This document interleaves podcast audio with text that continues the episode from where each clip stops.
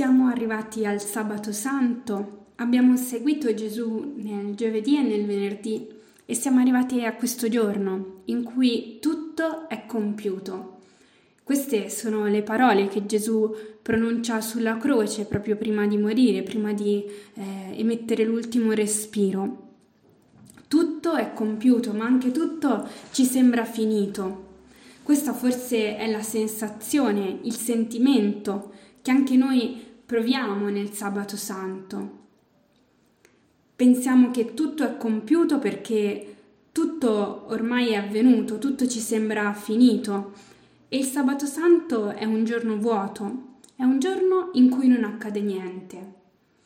Il giovedì abbiamo celebrato e ricordato eh, l'ultima cena, l'Eucarestia. Il venerdì Gesù è morto, ma il sabato cosa succede il sabato? Il sabato non succede nulla.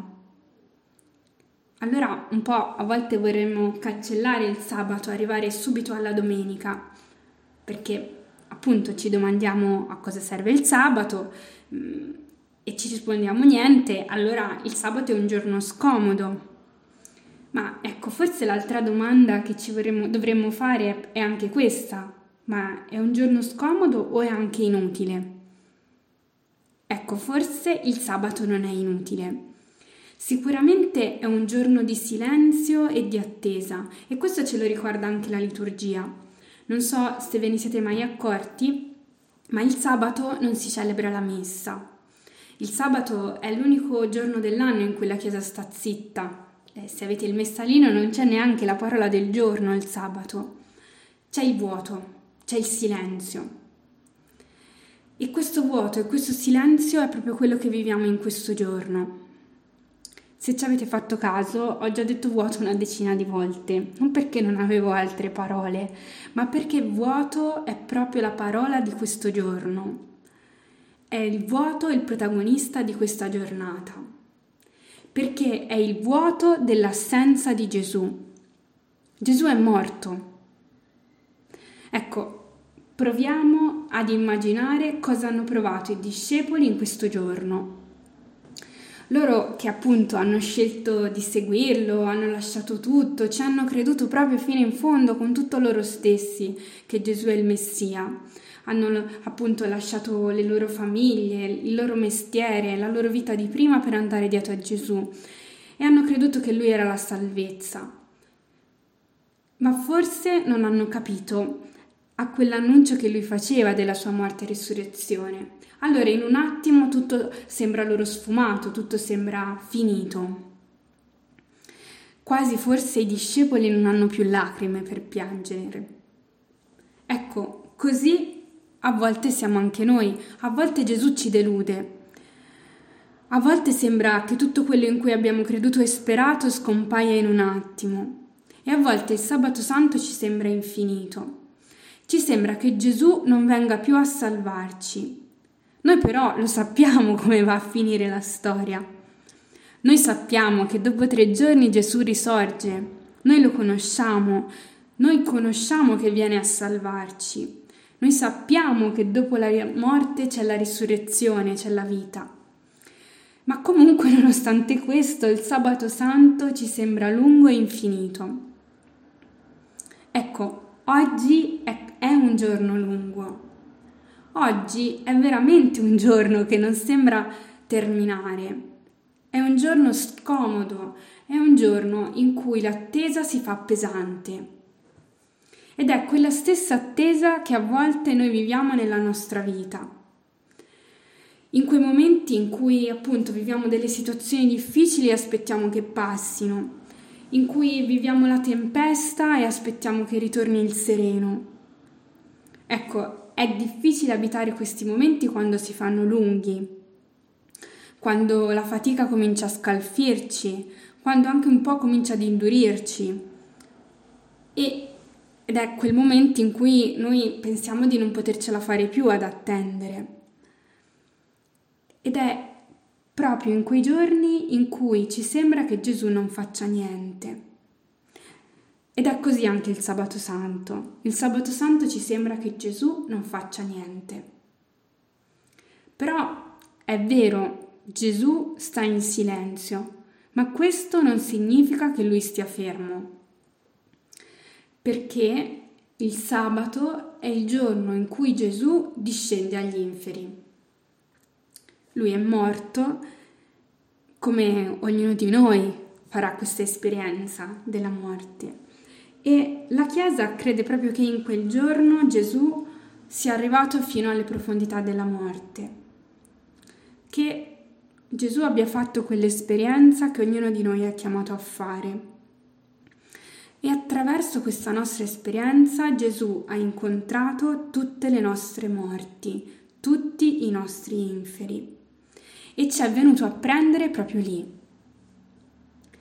C'è un'icona abbastanza famosa in cui viene eh, rappresentato Gesù, mm, proprio si chiama la discesa agli inferi, viene rappresentato Gesù che va a riprendere Adamo in una posizione che ricorda un po' quando appunto stai per cadere e qualcuno ti tende un braccio e ti acchiappa al volo e fa in modo che tu non cada e ti riporta su. Ecco, Gesù fa così con Adamo.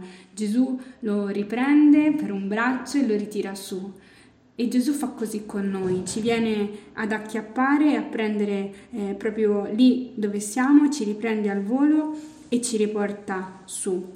È questo che Gesù fa nel sabato santo ci viene a prendere lì nelle nostre profondità, eh, nei nostri inferi, dove lo stiamo aspettando per riportarci alla sua luce.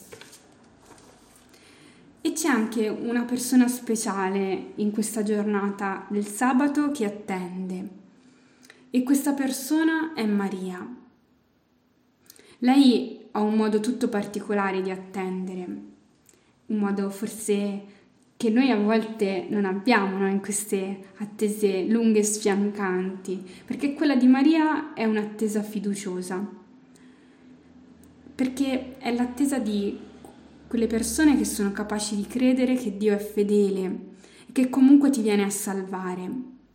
Ecco, Maria è capace di fare questo dopo che è stata sotto la croce, dopo che ha visto proprio con i suoi occhi da vicino che Gesù ha sofferto. Cosa ha sofferto Gesù? Maria è stata, è stata lì sotto, ha vissuto uno strazio, di vedere proprio suo figlio che muore, di vedere eh, appunto tutto il dolore che ha provato suo figlio, ma anche tutto il dolore che ha provato lei. Ecco, Maria è stata in piedi, è rimasta in piedi, proprio perché aveva quella certezza che il Padre avrebbe risuscitato Gesù. Lei conosce il volto di Dio Padre, sa che Dio è fedele. Quindi Maria è la donna della speranza, di quella speranza capace di credere nella luce che sa illuminare la vita. Ecco, questa è la speranza che celebreremo la notte di Pasqua, durante un momento particolare che è la veglia pasquale. In questo momento della veglia pasquale vivremo vari segni che ci ricorderanno proprio questo, che Cristo è la luce che vince la morte, che Cristo è la vita. Vivremo una liturgia della luce in cui ci sarà ricordato proprio che Cristo vince la tenebra, vince le nostre tenebre, le nostre notti. Vivremo questo momento al buio proprio per ricordarci questo. Ecco, nel sabato abbiamo incontrato da vicino le nostre notti, le nostre tenebre.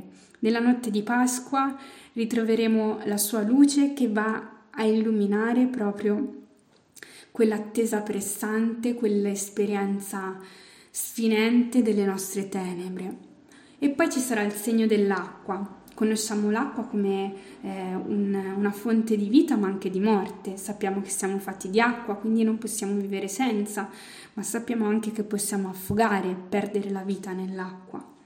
Ecco, l'acqua è quel luogo da dove esce la vita e la morte e ci ricorda anche il nostro battesimo, dove, dove siamo stati proprio immersi nella sua vita e nella sua morte e siamo rinati a una vita nuova. E poi ascolteremo un'abbondanza di letture, tantissime letture, e queste ci aiuteranno proprio a ripercorrere la storia della salvezza, a vedere più come Dio ha operato nella storia dell'uomo la sua salvezza. Il tutto culminerà mm, nel mangiare di Lui, nella sua offerta sull'altare, nel suo dare la vita fino alla fine. E noi, nutrendoci di Lui nell'Eucaristia, saremo chiamati a lasciarci trasformare da Lui e in Lui. Allora, solo attraverso il ricordo di questa certezza, di questa salvezza che non delude, potremo abitare il sabato santo. Ed è proprio questa, la certezza di un Dio che si è fatto uomo e che ha assunto tutto della nostra vita, a partire dalle nostre debolezze, dalle nostre tenebre, dalle nostre fragilità, perché queste sono proprio il luogo dove Lui vuole portare la sua luce, la sua vita. E allora, con questa certezza possiamo metterci nell'attesa, un'attesa che a volte è sfiancante, ma che è l'attesa di un Dio che opera in un modo tutto speciale, un Dio che non abbandona la sua creatura, un Dio che l'ama fino alla fine, fino a dare la vita, fino a dargli la sua vita. Abbiamo parlato di tenebre, di attesa e di luce. Allora, in questa giornata, la prima cosa che tu puoi fare è prenderti del tempo anche di silenzio per fermarti. Noi corriamo normalmente e corriamo anche nei giorni del triduo. Allora proprio oggi che è una giornata di silenzio, come abbiamo detto finora, puoi prenderti del tempo per fermarti, per fermarti e stare in silenzio. Certo, non quattro ore, basta dieci minuti, mezz'ora, quanto riesci e ti invito a fare un gesto concreto, che è quello di dare un nome alle tue tenebre. Prendi un foglio, una penna e scrivi quali sono le tue tenebre, quelle tenebre che desideri che in questa notte il Signore venga a rischiarare. E se stanotte andrai alla veglia di Pasqua, ti invito a portare questo foglio con te, come segno di consegna al Signore che ti vuole venire a raccogliere proprio lì nelle tue tenebre.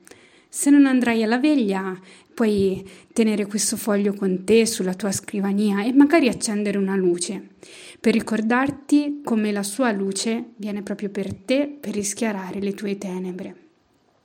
E allora buona attesa nella tua tenebra della sua venuta.